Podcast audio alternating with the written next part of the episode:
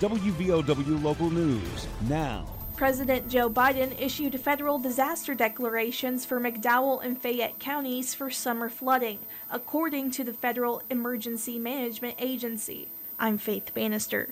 The designation will reimburse state and local governments for expenses for flood response and cleanup. Floods occurred in McDowell County July 12th and 13th, and a flash flood happened in Fayette County August 15th. According to FEMA, funding is available to state and eligible local governments and certain private nonprofit organizations on a cost sharing basis. No individual assistance was granted. WVOW News is brought to you by Logan Regional Medical Center.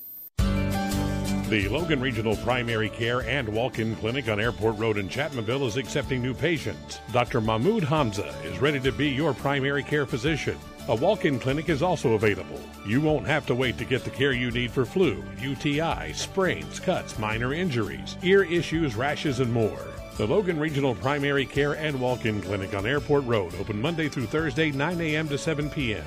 Call 304 239 8090 a stay of emergency in West Virginia that was issued in March of 2022 when the COVID 19 pandemic started in the United States will end on January 1, 2023, according to a proclamation by Governor Jim Justice.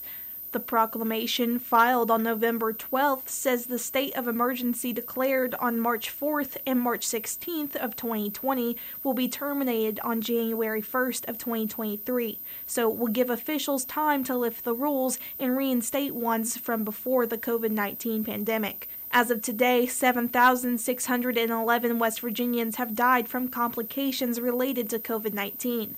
More than 600 and 1,400,000 total cases have been reported in West Virginia since the beginning of the outbreak, according to the DHHR.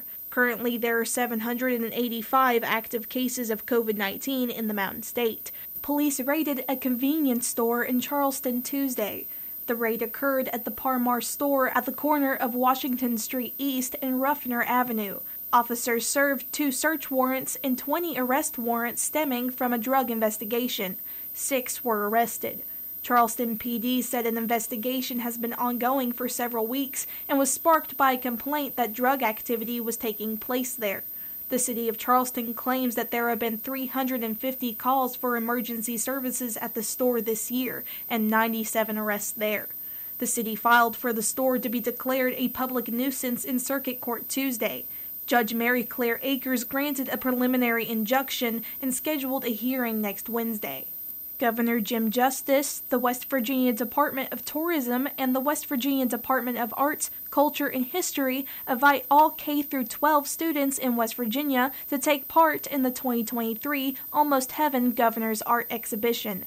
The last day to send in submissions is Friday, December 2nd, 2022. Each student can only send in one entry. This year's exhibition is a call for a one of a kind postcard, a design of your favorite West Virginia park, city, county, or state. The goal is to show off student creativity in the arts. The Department of Tourism will use some of the postcard art to personally invite people to visit Almost Heaven in the future. Artwork can be the size of a standard postcard or no bigger than 11 inches in width and 6 inches in height and no heavier than 3 pounds. Painting, drawing, photography, digital art, printed, and mixed media are all accepted mediums. First, second, and third places in elementary, middle, and high schools will receive awards, being gift cards to Blick art materials for $100, $50, or $25. On January 11th, all chosen entries will be put on display at the state capitol in Charleston.